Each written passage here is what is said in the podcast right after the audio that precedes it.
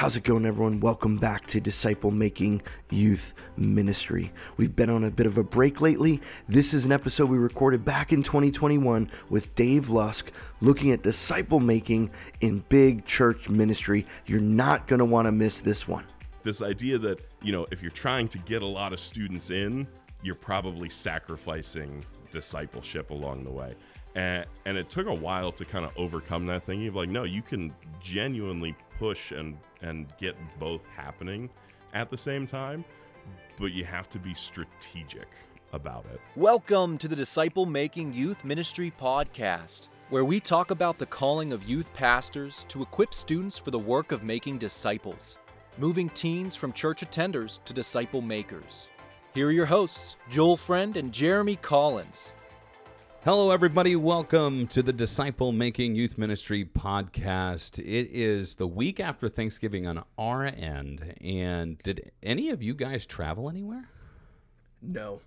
I mean, Armstrong County, it's a little bit of a trek, but like I wouldn't officially call it travel. Oh, wow. So, um, I wanted to get us kicked off this episode with a little bit of a question, and then we'll talk to you guys about exactly what it is we're going to talk about in this episode. So, the thought I had was, or the question I had was, uh, during Thanksgiving dinner, what food do you avoid like the plague? When you see it, you go, nope, I'm good. Vegetables? Just, just that category. no, not necessarily. Well, this year, luckily, we, we ordered from the Mars Farmhouse Cafe, not a sponsor, but uh, you should check it out. Uh, so we got to choose what we would order. Okay. The only thing I avoided, I didn't really love the uh, the stuffed mushrooms. Uh, I like mushrooms usually, but eh, I avoided that this time. But Otherwise, I'll, I'll eat almost anything covered in gravy, and yeah, I could eat it. There you go, Dave. So this is going to be super controversial because it's Western Pennsylvania, but mashed potatoes. Okay, so that's a problem. Hmm. Now, do your mashed potatoes have garlic on them? Doesn't matter. Okay. Well, not everybody's perfect. So good you- Potatoes are the most boring food in the world. Well, thanks for coming on. don't We're gonna don't talk- at me. And that'll be it for today's episode, everybody. So thank you for tuning in. Thanks so much for listening to this episode of the Disciple Making Youth Ministry Podcast. Uh, mine would probably. I mean, I avoid cranberry sauce like the plague, and then the others. Yeah, but then the other thing of naturally is um, green bean casserole. Like, why do people make green bean casserole and then they put a bunch of what is it even on green bean casserole? Cream of mushroom Cream soup. of mushroom. Oh yeah, no, That's fantastic. no. It's it's like mashed. It's like Only my if mashed it's potatoes. got the crunchy onions on top. it's my mashed Yeah, it's potatoes. got to have. Crunchy onions. Otherwise, it's not. No, it's it's just- just soggy green beans. It's just soup, green beans. yeah, it's the yeah, it's the crunchy bit on top that So that sells gross. it. well, if you're still with us, um, we're going to be talking today with our good friend Dave Lusk. Dave, we've known each other for a long time. We went to Geneva College together many, many moons ago. Uh, and what we wanted to do in our season two was have conversations with uh, uh, kind of the the diners and drive-ins, faithful week in and week out people who serve in youth ministry. And uh, you and I were on the phone a couple weeks ago, and you've actually worked in a couple different large church settings. Because I think one of the things that, uh, that Jeremy and I have talked about in the past is, you know, it's kind of easier to do youth ministry in a small church setting because you have less people to disciple and so on and so forth. But the challenges that ultimately come along uh, with trying to make disciples in like a 2000 you know person church. I mean even some people would say like a 500 person church that's the, probably the size of our church is a big church. And how do you make disciples when your youth ministry is in the 1 to 200 student range? I can i can imagine you know for you know a 10,000 person church what that would look like.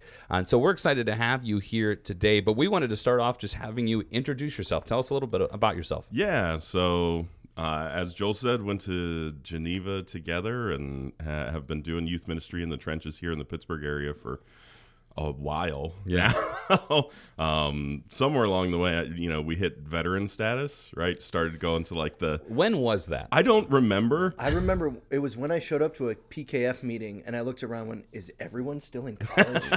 It was just a moment. I don't know when it was. But That that's a, that's probably good. Is when you look around and you don't remember. You, you look around and you don't recognize anyone, and you don't see anybody you know. Yeah. that's Yeah. a that's probably a sign. Yeah. Yeah, yeah. For me, I think it was the uh, Pittsburgh Youth Workers Conference where I was like in the lobby talking to people, and suddenly people wanted to talk to me.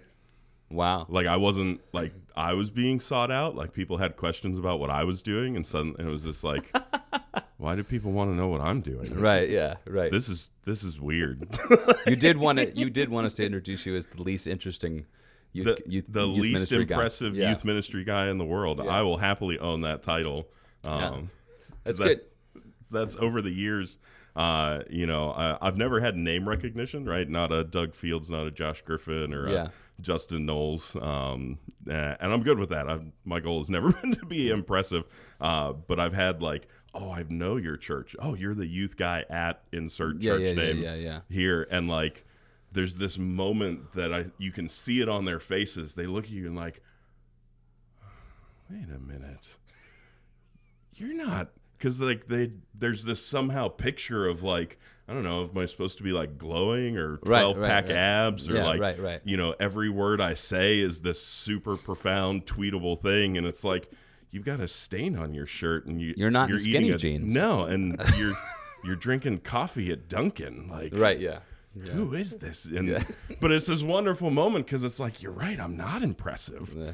And Yeah. like, it's very freeing because suddenly it's the hmm. oh we can just network and connect and like there's not this like crazy barrier between us. It's the no i do youth ministry just like i you know have to clean up awkward messes from middle schoolers Right, yeah. just like everybody else. One, and I think there is a celebrity culture that's built up in Christianity that uh, builds this aura of, oh, if you are at X size church, then there are some stereotypes absolutely that fall into that.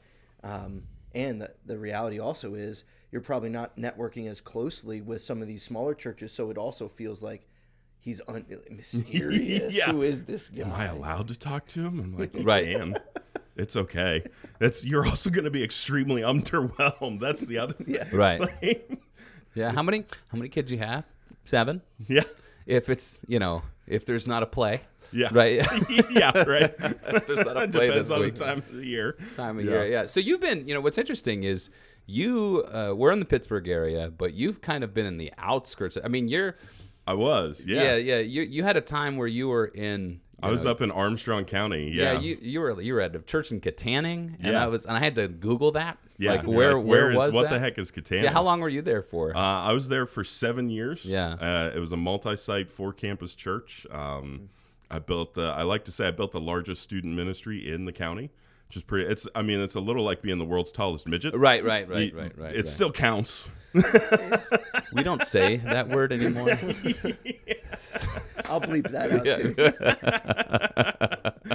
So, but it, you know, it was awesome, uh, and we did. We had you know challenges and difficulties and opportunities that come along with that, uh, and then was at another large church here in Allegheny County, um, five campuses that I was overseeing. So, so do you do any churches that are less than three campuses? not anymore. Not No. anymore. Not anymore.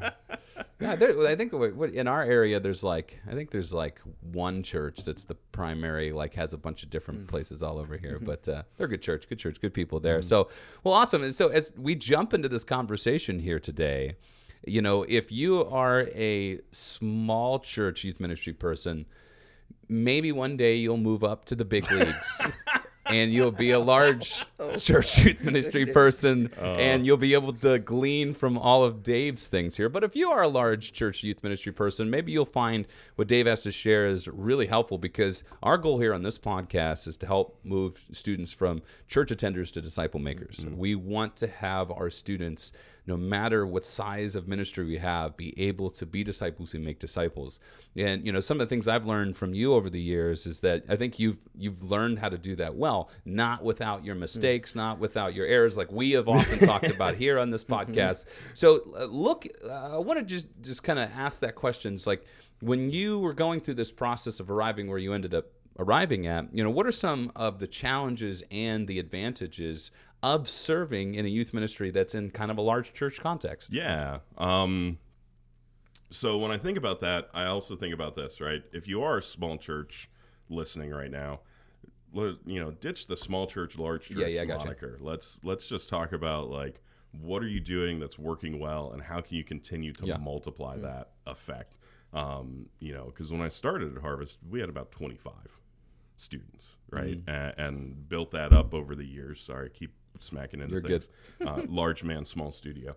Uh, right, but uh, I think too one of the things that that often hearing from folks and connecting with folks, right? When you start talking big church, everyone kind of has this idea in the back of their minds like if it's a big church, it's really wide and not very deep, right? Sure. That mile wide, inch deep kind of thought. And like there are definitely some large churches that have earned that. Mm-hmm. Sure. you know, and, and that would be that, but like not all that, right? Because a lot of times what helps us go wide is going deep, mm. hmm. you know? Mm-hmm. Um, and so one of the mistakes I think I made early, early on in, in just doing ministry and thinking about ministry was that I had to like pick health and discipleship or group size, hmm. right? That I had to pick one or the other to be doing well. And, and like even some of this came out at Geneva, right? A little bit. And I'm not knocking, I love the school. You should definitely go there for ministry. You definitely shouldn't go there for like art history or you know like there are degrees that are worth paying private college money for and there are degrees that are not worth Right. paying private college money for Yeah. um but like this idea that you know if you're trying to get a lot of students in you're probably sacrificing discipleship along the way and and it took a while to kind of overcome that thinking of like no you can genuinely push and and get both happening at the same time but you have to be strategic about it, right? I, it's not going to growth in size is not going to happen on its own, and growth in terms of depth and discipleship is not going to happen on its own. Um, and like, you know, stepping into a large church role, and it's like, well, if we just do the thing, students will show up.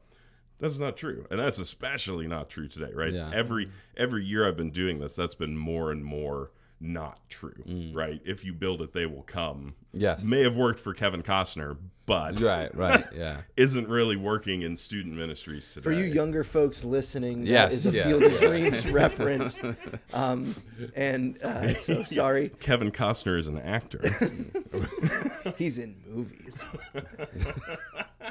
this Well, one's about baseball Yeah, and corn. So I, I think talking about those stereotypes um, can be helpful because I think there, there's a few things, and even early on in, in my ministry, and even when I went to seminary, I kind of caught what some other people were doing. Is like, well, if and you joked about it before earlier in this podcast episode, is this idea of like, oh, I'll make it when I get to a big church, and, and, and I think that there is a problem in uh, ministry. I won't just say youth ministry, where people are looking to the next platform instead of being uh, present in the one they're at because they're like, oh, this is a stepping stone to get to that that real youth ministry job I want, and and Yeah. and and I think that helping talk about what discipleship looks like in a bigger context will also demystify some of this like. Oh yeah, now you've made it. Now, now you're a youth pastor with some renown. And I appreciate uh, your your attitude of coming on being the least impressive youth pastor because I think that it's it it's ironic, obviously, but also it's it's important for people to hear that in ministry that the place that God has you called to is the right place. Now, don't get me wrong. If you're in a place that God has not called you to, then then yes, you, you should discern and, and move on. But um, I think people are too quick to try to move on to the bigger youth ministry, and I want the bigger youth ministry. Why? Yeah. Let's talk about that. Why yeah, from like what's what the drive behind that? Yeah. Yeah. absolutely. And and here's what I'll say: if you can't make one disciple, you're not going to disciple hundred students well. Right, right, yeah. If you like, so if you're listening to this, you're in college, you're thinking about youth ministry, or you're 50 years into your job, get good at discipling one person, Right. You know, and be faithful with that. And when I say discipling, here's something that that I always keep in mind when I think about making a disciple. Right, I haven't successfully made a disciple until my disciple has made a mm. disciple. Okay. Right, because great. Jesus tells right, to go and make disciples Yep. of all nations, right? Baptizing, teaching them to obey. Well, what are they obeying? They're obeying that exact command to to go and make disciples. So if I've trained a student to know all the Bible and to pray well and to right to wrestle with all the big things of faith and to own their faith, but they're not able to go and then replicate themselves, mm. make a disciple themselves. They're not really a disciple yet, and that means I haven't done my job yet. Yeah. Right? That that then comes back to me more than it comes to them. Well, and that's what we talked about on our previous episode when we had Travis Deans on talking about outreach clubs in schools and Yeah. how we can equip students Great to go opportunity. do ministry, Yeah. not just theorize, talk about it, and then oh, why did they leave the church when they were in college? Well, they never actually did anything, right? So, Mm-hmm. Yeah, that's a huge, huge thing, and that's one of the things. Like early on, one of the hindrances actually to our growth in terms of size, you know, big group, was our building, hmm. right? So I had to at a certain point. We we had some of our like our biggest event of the year had a hard ceiling on it. We just were not seeing more students come, and it was like what is going on? And so we had to start thinking outside the walls of our building. Hmm. And so we actually partnered with the local high school to use their space and to do their do our event in their mm. space, which like that took 2 years of mm. goodwill building with the school to get them comfortable cuz and I know probably a lot of you have hit this, right? You go talk to the schools these days, they just don't want to get sued, mm. right? That mm-hmm. they don't want to show up in the newspaper. They don't want to get sued, right? A- mm-hmm. And, so you come in the door and they're like, ah, this just smells of trouble, right? you're Right, right, you're going to have me showing up in headlines. Somebody from WPXI is going to be down here knocking on my office door, and that's not okay, Right, Right, and right. so you gotta you gotta build relationships into your community, right? If you're going to be a big church in a community, Mm-hmm. you got to build relationships into your community. Otherwise, they're not going to like you. you know, and that's not a, that's not the relationship you want to have Right. with your community. Yeah, absolutely. Um, what else do you think would be what, what do you think are some advantages of, of being a large church? So I know there's some challenges along the way, but like, what do you think are some advantages? Yeah, I mean, you'd want to say things like budget and all that, but it's Okay. it's really not true. Like, Yeah, yeah, I got you. I got you. you know, it so so when I think of advantages, I I think one of the biggest advantages is being able to do and design your own programming. So, love the Laurelville guys, love what they're doing. They were on, you know, a few episodes ago now. But like being able to from scratch plan and execute your own retreat Yeah. where you know what's being taught, you know the exact schedule. You've you've built it and designed it to fit your group and what your group needs right now. That's huge. It's game changing. I mean, it's game changing because like you go to Laurelville and it's great and you have a great time, but you're trying to capture moments, right? You're trying to take advantage of moments as they come up. Here you can manufacture them. Yeah. And I don't mean that as like disingenuous manufacturing. Sure. I mean that as genuine like what does my group need and what's going to to hit that need right now. Um, so being able to design that, but then also within being able to design those things, you can entrust leadership to adult and student leaders, right? Mm. So you can have students lead worship for the weekend. They're Yeah, going to yeah. own Yeah. part of that ministry. And one of the things I, I'm always thinking about with our students is this question of, and you guys are really diving into this: Am I creating a consumer or am I creating a disciple? Mm-hmm.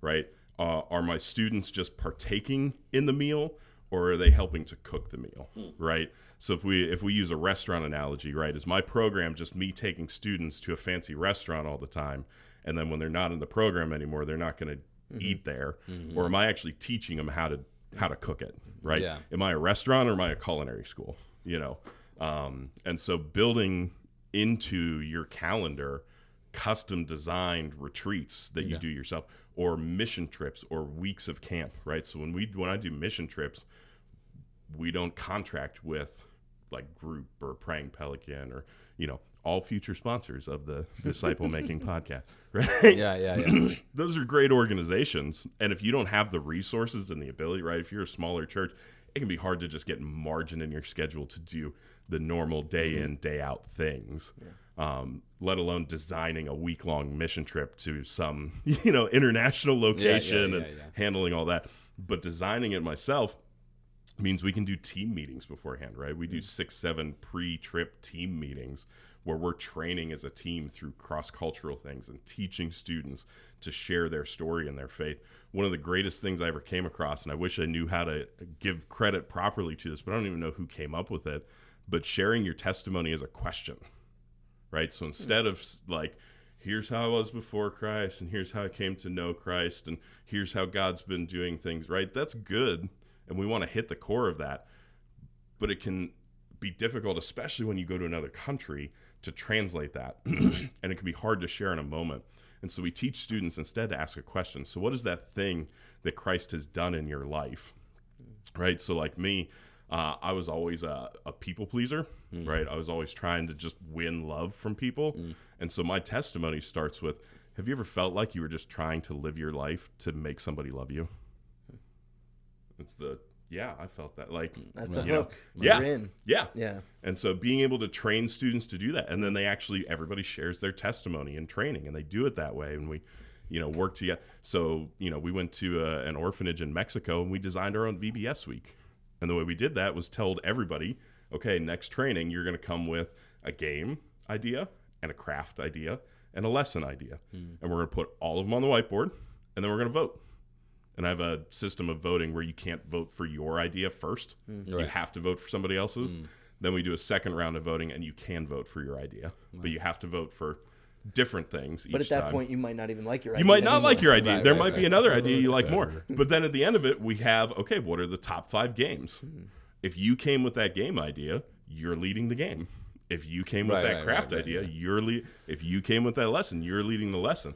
And so then it's my job as the trip leader to work with each of those people Hmm. on their game, on their craft, on their lesson. So when we get to the field, they're the ones executing it. Yeah.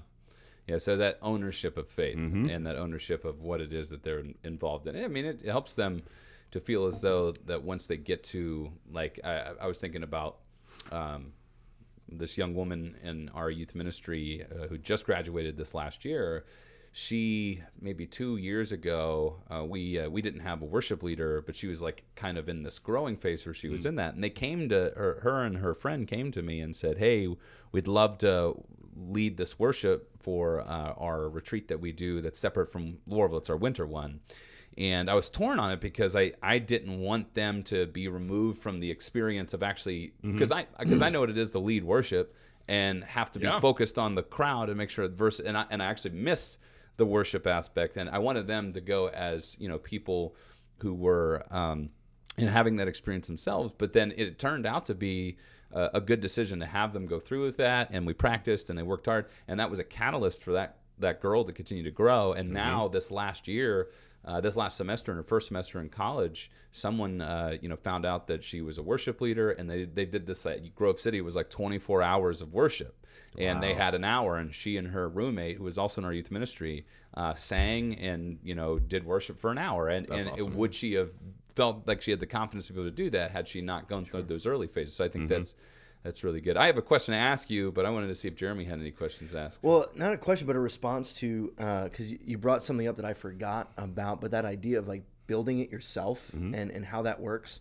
Um, I hadn't thought of that being an advantage, but I think that really is an interesting way to to be able to look at ministry when you have the resources, the time, the, the leaders around you. Uh, when I first started in youth ministry, I knew nothing about group or any of these, so I built a missions trip going back to New York City, where Nice. I, near where I grew up, um, and I, I look back at that and I think about that trip and I think, wow, there were some real specific moments on that trip other than the kids thinking my my parents drive crazy because they're from New York because they were our chauffeurs around everywhere and um, and one kid almost falling in the subway because he saw a rat. die? Yeah. Let's bring a bunch of Western PA kids to uh, New York City and they all stand like this at the subway station. I'm like, move! You gotta Or you're move, gonna die. Um, so there were some moments that I'm like, I don't know that I'd do that again, but I, I, I think that that's interesting because then, um, as I'm thinking about that, I'm also thinking about your your own program, your own curriculum, your own discipleship. Uh, you, you just have a lot more uh, fine tuning ability to really do when the space and time is made for that. When you have the program that that allows for that that uh, size. Um, so that was just my thought. Um, I didn't necessarily have a, a question, but you, I know you saw me thinking. Yeah, so, yeah. I always see you thinking. Um, but I guess a follow up to that is what what what has been the the the most influential thing you've planned from scratch? Yeah, so I think one of the most impactful things I did uh, was just throwing out the the the boxed retreat idea. Because even early on i was trying to recreate things that we were doing at laurelville with ski trips and different stuff like that. And i said you know one is this for outreach or is this for discipleship? Mhm. right? question. and, and for us retreats were not really good outreach because they're expensive. Sure. like Yeah. hey come do this thing with me. It's $120 Yeah, yeah, like yeah. outreach needs to be hey come do this thing with me. It's free or at most it's 10 bucks and we'd even pay the 10 bucks. Right, Uh, and so throwing that idea out and then asking what are the barriers to students getting there right and so one of the biggest barriers is friday night if you're doing something in the fall and you got band kids and football kids and majorettes and color guard and whatever else friday night's pretty well spoken for Right. Yeah. and so we said, okay, we're not going to do retreats. We're going to do escape weekends. We rebranded uh, and then said, we're going to do Saturday through Sunday. And we're going to get back Sunday when church is letting out. So the parents can go to church, grab their kids right at the end of service, and peace out. Um, and I said, okay, if we're doing Saturday, we're missing that Friday night relationship hangout, Yeah, yeah, good yeah, time. And so we just said, well, why do we need a bedtime on Saturday? Eh, like, if you're only doing Saturday, Sunday, why do they have to go to bed at 11? Who's And so then we were like, how could we pack even more? So we started doing it on fallback weekend. So you get a free extra hour thrown Right, in yeah, there yeah, for the, you know, the price of the weekend. Yeah. Right. Right. Yeah. Yeah. Yeah. Yeah. And the reason we did this was like, how do we start cutting costs too? Right? If we were, if this is discipleship and we want to tell students we're going to invest in you and pour into you, how do we make it affordable for them? And so we did all of that. We were able to, right? If we meet Saturday morning, we're skipping breakfast. We just have lunch, dinner, breakfast Sunday. So three meals. We were able to get the cost down to like 50 bucks a student, hmm. which was huge for us. Hmm. And then we said, okay, we're going to make this discipleship intensives. And Yeah. so the very first one, we just did it on prayer. We said, you, and we just asked Right, students, yeah, like, yeah, yeah, yeah. what do you feel like you don't know? And they were like, we don't know how to pray. Great. Yeah. We're going to go teach you how, we're going to take a weekend. We're going to go teach you how to pray. And we talked about different ways to pray. And we Yeah. talked about Jesus and his example, right? The, the, when it's dis- even as even the disciples came up to Jesus, and were like, "We don't know how to We pray," right? and so we shouldn't be surprised when students ask that. And Yep. so we did. We unpacked that, and we we had like a half hour alone time of prayer, very much influenced by the the Laurelville time Yeah, that, yeah, that yeah, they do. You Yep. know, so stealing good ideas where good ideas are, and you know, putting them into your own thing. We did prayer stations. Um, Mm-hmm. You know, so had some different opportunities with that to design some cool things, and you know, would be glad to share resources on that. We had like prayer chain where you you wrote down the names of people who influenced you, right? Who've built into you, and we built this giant chain of names of people who've influenced, and we prayed for each one as we put it on there. We we did uh, prayers for our leaders. So we had students write out a prayer for their leader and stuff in an envelope and Oh, mailed great. those out. No, that's yeah, all kinds of different, you know, um, different things like that. And I mean, it was hugely impactful. And we did fun stuff too. I mean, we did, uh, you know, we did Gaga Ball, we did fun games, Yeah, yeah, we did yeah, late night stuff. And then the late night time Saturday, I mean, they were going until three, four. Some of them stayed up the whole night, but like, it's one night. They won't hmm. kill them. Right, they can do that. They're young. yeah, I would sometimes I'll have the parent be like, "Can you make sure that my kid is in bed by 10:30? I don't want them to get sick." Yeah, I've, I've had those things. Yeah, that's that's great. Yeah, I, I, I think I think it was, that was that was a change we made about eight years ago. Was we noticed that we had this trip for that was outreach minded, and that, that was great and it served its purpose. And then I was like, well, what about what Yeah. about discipleship? What about something that actually feeds into our kids in such a way that it not only bonds them together? Because what's funny is that when we go away for the camp that we'll be going away to this weekend, Friday. there's uh there's all this like um, you know all this separate stuff that you do right Mm-hmm. so you don't actually spend a whole lot of time like the guys will spend a lot of time with guys the girls will spend a lot of time with girls but guys and girls together doesn't happen as much but to be able to get together in community in that Mm-hmm. way we've some of our best memories have come from that but it's also like an opportunity to get pretty intensive like i i almost never package it i say I say, come to our Paul's High School Discipleship Retreat weekend. There you go. That's Yeah. it. If and, and like, what do we do there? Well, we eat, we pray, we worship, we teach, Yep. we eat, we pray, we worship, we te- and we play. We play Mm-hmm. in there too. But I think like w- when I tell kids, I said this is a serious weekend, and it's Mm-hmm. amazing how many kids still sign up for it. Yeah. Right. So you would think that certain kids would, you know, we, we've had we've had years where Pulse has been higher than uh, than than Laurelville has, but it's been interesting because not to get back to camps, but it's part of it too. But like uh, camps aren't yielding as much in terms of out like mm, kids don't mm-hmm. like uh, maybe non-Christian kids like so this is what ends up happening is that kids just end up bringing kids from other churches, mm-hmm. right? It's not, it's not that they're actually bringing their friends No. from that. So that's very interesting. Sorry, we got a little tangent with camp, which is which is good. but I, I did have a quick question for you. Was Yeah. this was, you know, what would you say is was the peak amount of students that you had in your ministry at one time? But then also, how many volunteers did you have to help run that ministry? Yeah, so that's one of the big things, right? So if you're going to create margin for yourself to be able to design your own things, right? So if you're designing a discipleship weekend, you got to plan three, four messages, mm-hmm. right? And deep dives and sessions like that. And like, you got to create room in your schedule for that to happen. So the biggest thing I can tell you, and, and this is where I think, right? So this will get into the numbers thing. Right around 50 students is where most guys hit their ceiling. Um, it's just what I've seen. It's just the reality of of you know more than fifty students. It gets really difficult um, because you're pulled in a lot of different directions. You got all this different stuff going on, and right, that's why a lot of churches will just hire a second person at fifty. That's what we did. Yep, Yeah. and that's not bad. No. That's not a bad way to do it at all. But here's what I would say more than hiring another person is learning to replicate yourself into your leaders. So Yeah. every year I was at Harvest, I asked myself this question What am I doing that nobody else is doing? And who could be doing it with me? Uh, and then as you begin to develop your leaders in that way, you begin to then entrust them with authority as well.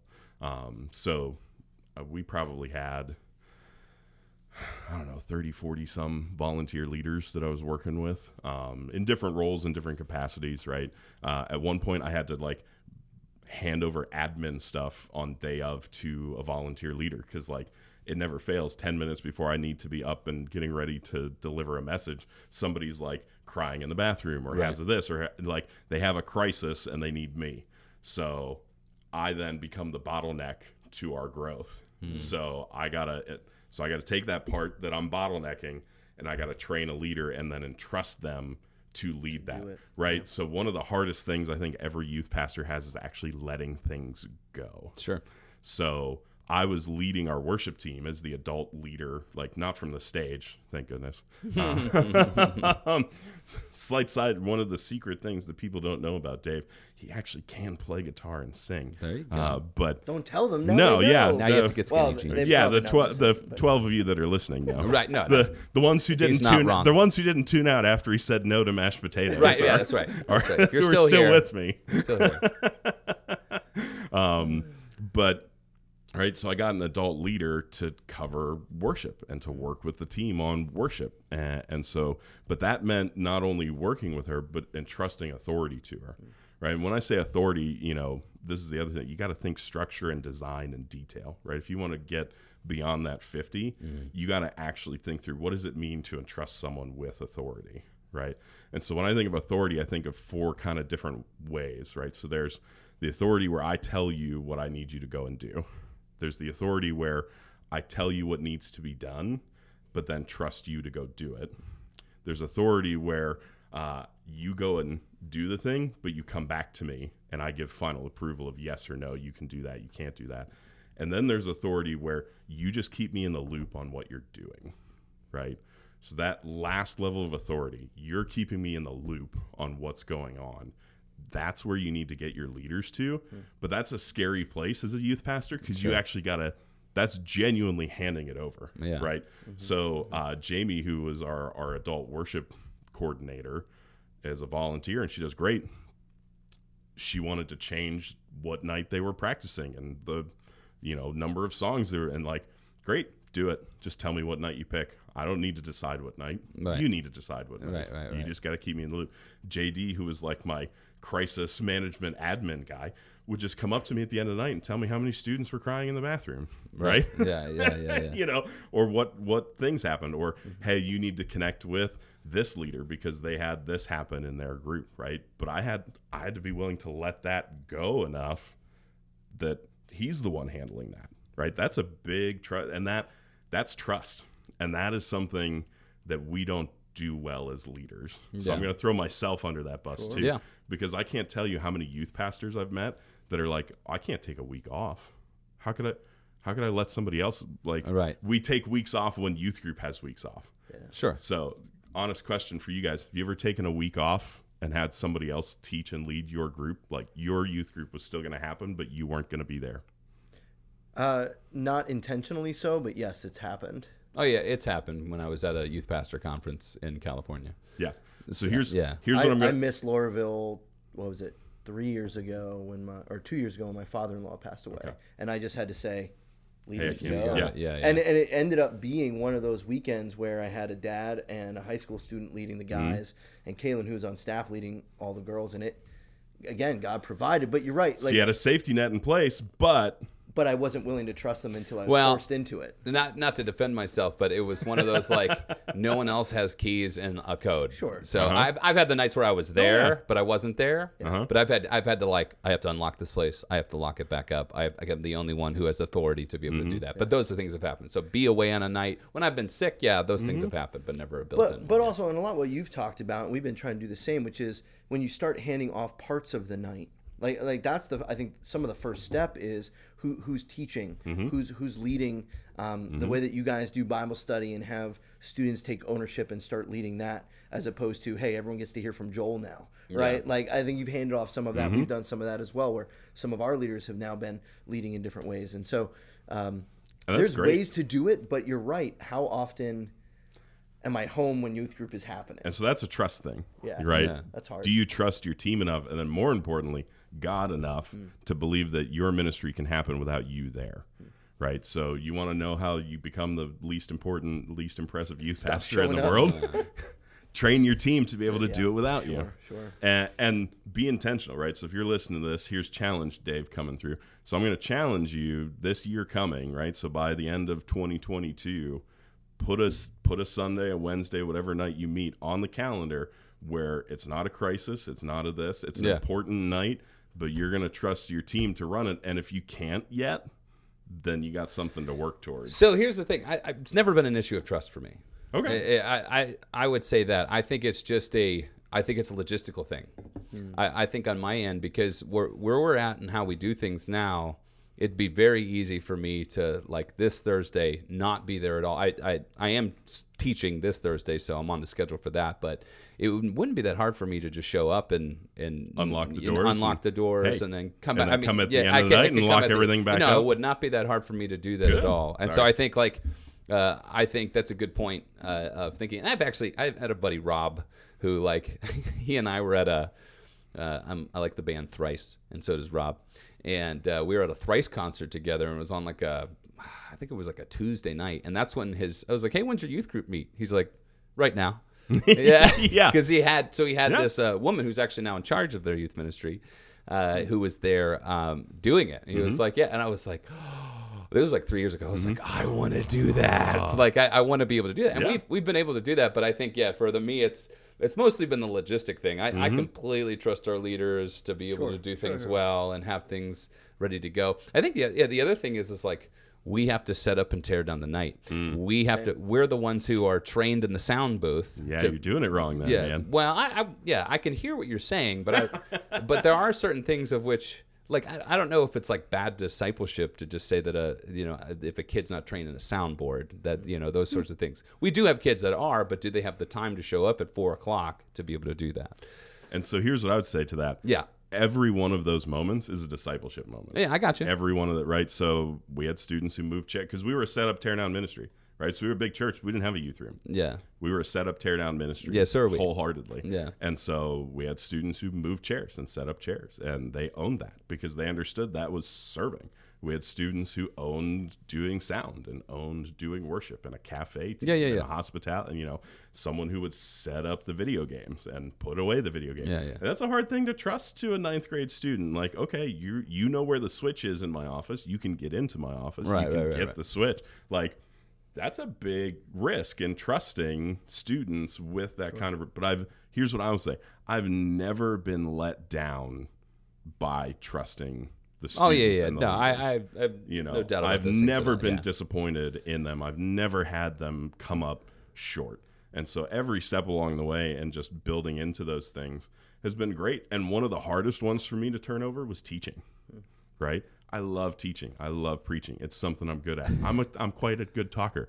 But like I had to create a team of people Yeah. that I was going to trust to teach and I those are nights when I will show up mm-hmm. because I want other people to see that I'm going to listen to them teach. And so by the time I stepped away from Harvest, I had three adults and a student who could teach from the front. You want to talk about serious trust and, and scary. Yeah. Tell tell your pastors, hey, we're going to have a student deliver the message this week. Yeah. Yeah, it was funny. There, I was chuckling because I actually trust I trust our students and leaders more to teach than to turn on the soundboard. See, and I'm more than willing to hand it because I don't I don't yeah, like for me leading so i can play guitar and sing but for me leading worship is work i never gotcha. feel more stressed and work than like doing sound and leading worship but there are people who genuinely feel fulfilled in serving by doing those things and i'm so grateful that god created people like that yeah, yeah. Sure. just Yeah. as i'm sure they're grateful that god created people like me who like I, they'd never want to stand up there and teach or whatever Yeah, I think that's a good challenge. Though. I, I, I like the challenge within itself as a principle of like how how often do you give yourself an opportunity to be off mm-hmm. and allow the people who are you know working alongside of you to have that opportunity to kind of go, mm-hmm. you know, hey, we don't we don't need Jeremy here, you know, you know, eh, you know, we don't need Joel here, we don't need Dave here, and I think that's a good thing for you to also like feel as though you can have those nights off where things are good. And I, and I, anytime I'm not there, I feel fine about it. But yeah, I think like having an intentional thing, that's a good, that's a good Well, challenge. and, Well, and he- especially to take take that same thing to that that works in any context, Mm-hmm. right? You, well, what you're talking about here isn't just a, a big church hack. No. Um, no, but this is a context that can work because I think one of the things that I struggled with early in ministry was everyone told me, "Oh, you have to have a student leadership team." I'm like, "Why?" No, but you have to You make a student leadership team. And uh, if I'm being honest, every time I attempted it, it really struggled and it didn't serve the purpose it was meant to serve. But if I'd spent all that time instead of trying to, oh, how do we do an application? How do we do like all these things? If I'd spent more time saying, hey, what can I hand to students to lead in specific ways, as opposed to saying, come join this team where you get recognized and now Yep. I can walk around as, oh, well, Hey. hey, I'm on the student leadership team. Like, right. yeah and that's that was a struggle I, I tried more than once to create a student an official student leadership team and, and found that as soon as we stopped doing whatever the like meeting structure thing was it fizzled out um, and so that's when it was like well, why don't we just start entrusting students to lead? Yeah. um, and that gets back to your other question right? Peak right? So peak i mean 200 plus Sure. you know um, when we were doing you know regular week to week ministry it was not uncommon to see over 100 students. When we were doing big stuff 200 plus students easy. Um, So how many like, volunteers would you need for that? for a 200 plus event? Uh, about 80 in shifts Yeah. uh, Yeah. you know i mean truly d- just because of the level of, of what you're doing there Some people were like, "Where did you find them people? Yeah. Like, how did how would you even go about Yeah. recruiting and so one of vetting? the well one of the you know if you're if you're a church of 100 people then yeah that's going to be really hard to Right. find Yeah, 80 yeah, yeah. leaders but if you're a church of 1000 2000 Yeah, people yeah. like you just got a bigger pond to fish in That's true. you know percentage wise i'm catching about the same number of leaders that you guys are you just got a you got a bigger pond to fish in Yeah. um you know that's that's Right, right. it comes Those- down those- to yeah, those and it's always true, you yeah. got to have the ask right you got to be willing to go and ask for help and you got to cast the vision for this is why we're doing this thing and this is why it's good Right. right this is why you should invest in student ministry you know one of the conversations i have with every leader that comes to be a regular weekly volunteer is i tell them i expect you to be here every week but I understand that sometimes you're not going to be able Yeah, to. yeah, for right? sure. Ideal But I versus real, yeah. Right. But I, you know, having them understand that they matter, right? Their presence matters. I'll never forget we were doing our big church, all the campuses gather event. And, and one of the, the girls' small groups saw me and like I was talking to them, and then out of the corner of their eye, one of them saw their one volunteer leader, and they all left me. They just abandoned, like Right. they didn't even end. The, they were just like gone Yeah. and because they were so much more excited to see that leader Right, than right, me. right, right. But that's how it should be. Your Yeah, absolutely. students should be more excited for their volunteers than for you. Yeah, yeah, this is true. That's good. Yeah, this has been a great conversation. I, so I wanted to uh, kind of, um, as we come to a close here, I wanted to just throw the question out there about like, so what are if you're a large group or a large church ministry, what are some practical ways? We've talked about some practical things, but what are some practical ways in that context that that people can improve their plan for disciple making? Yeah. So, uh, first, I think if you're a, a large church, even a smaller church trying to get to large, right? Whatever you're, you know, if you're trying to grow, not just down into depth, but wide, um, get to a point where 50% of your upfront time is student led. Okay. Right. So, practically speaking, that's an easy one to just kind of break down and measure, right? So, if I'm teaching 20 minutes and we got 20 minutes of worship and 20 minutes a game, right? We've got an hour long time.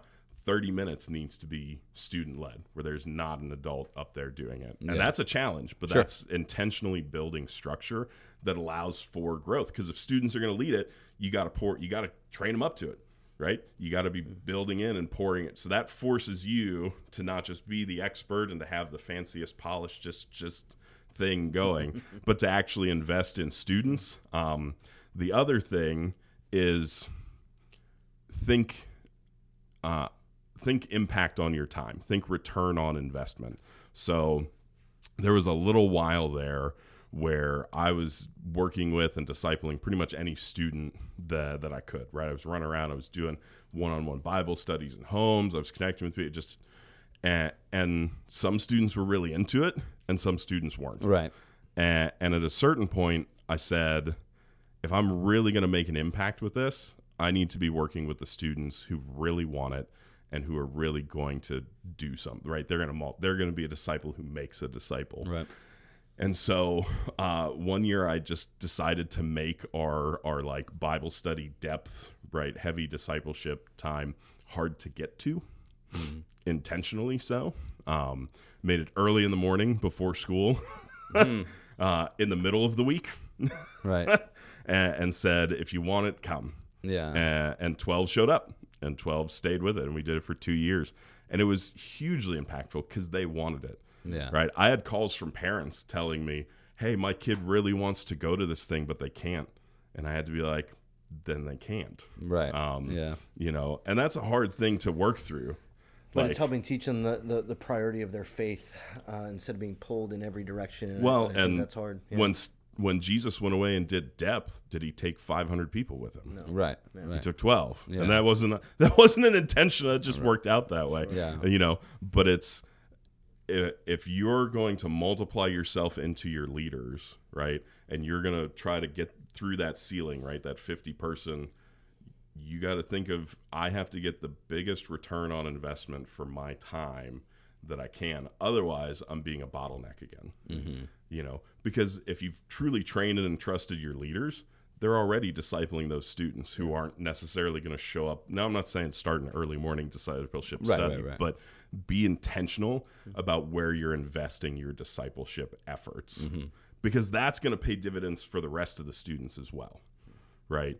Um, so we're not neglecting any it's not that the other students aren't important they absolutely are. Every student that walks through your door matters and they should matter they're not a number they're a name.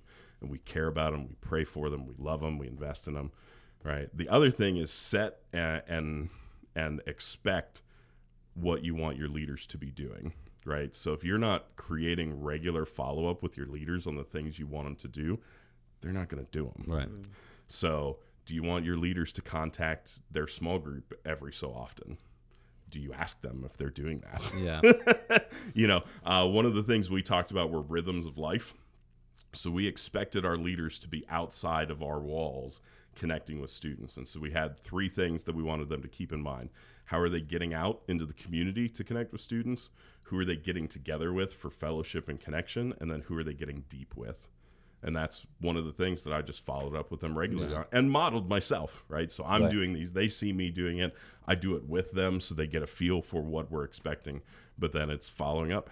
How did you get out into the community this month? How did you get Right. together? How did you get deep?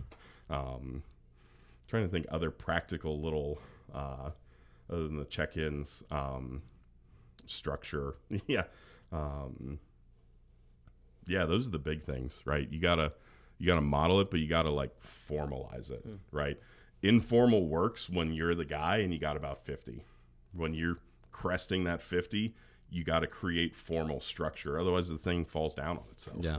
you know i've seen a lot of groups uh, and you see this in in churches and in small groups you see this in a lot of different ways right there's this ebb and flow of like yeah we're peaking we're starting to get 50 we're starting to get 60 and now we're back down to 40 what the Sure. heck and then we're back Yeah. down you know uh, and so recognizing what are those ceilings what are those limits where are we starting to like you know what is sine curve or whatever rather than growth structure how are we you know Yeah. math uh, the Right, bane of every youth pastor's existence um, No, that's uh, collecting registration forms for camp. yeah, yeah, that is the bane. Did you sign the waiver?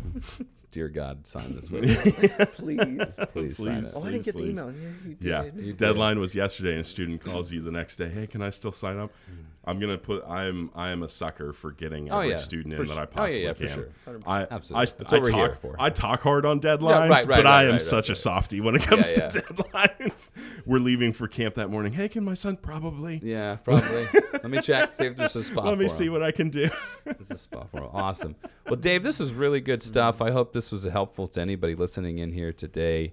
Um, we're just excited to have you and, so glad to have you with you. Jeremy, any final words wrapping up? Well, again, and, and for those of you that have stuck around, um, I hope you've been encouraged and blessed. Uh, I know I have just to hear um, one the demystifying of what sometimes we think big church is, but also just uh, to hear your heart and your desire to uh, build up leaders who lead and make disciples, who make disciples, who make disciples.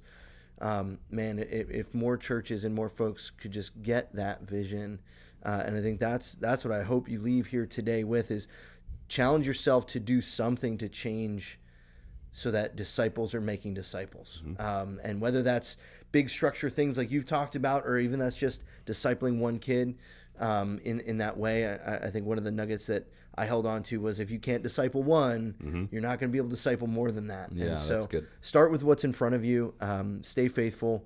It's it's not easy sometimes, and uh, there, there's ebb and flows in that. So that, that's just what's impacted me. I don't have any other thoughts. Did you have anything Nope. to close out with? Fantastic. Well, uh, thank you again for joining us. If uh, you're listening on Apple Podcasts, please leave us a review. They really do help. Um, and if you're looking for a way to connect, you can find us on Instagram. All that stuff's down in the show notes. Uh, thank you so much. Tune in next time. We're going to be talking about our experience at camp and reliving some of that, talking Yeah, through some, some, of the that. reflections, some Yeah. of what God was doing at camp. Yeah. So come and there might be some great stories there too. So thanks so much, and we'll catch you on the next one. Bye. Thanks so much for listening to this episode of the Disciple Making Youth Ministry podcast. We sure do hope you enjoyed it. If you haven't done so already, make sure you subscribe wherever it is you consume your podcast.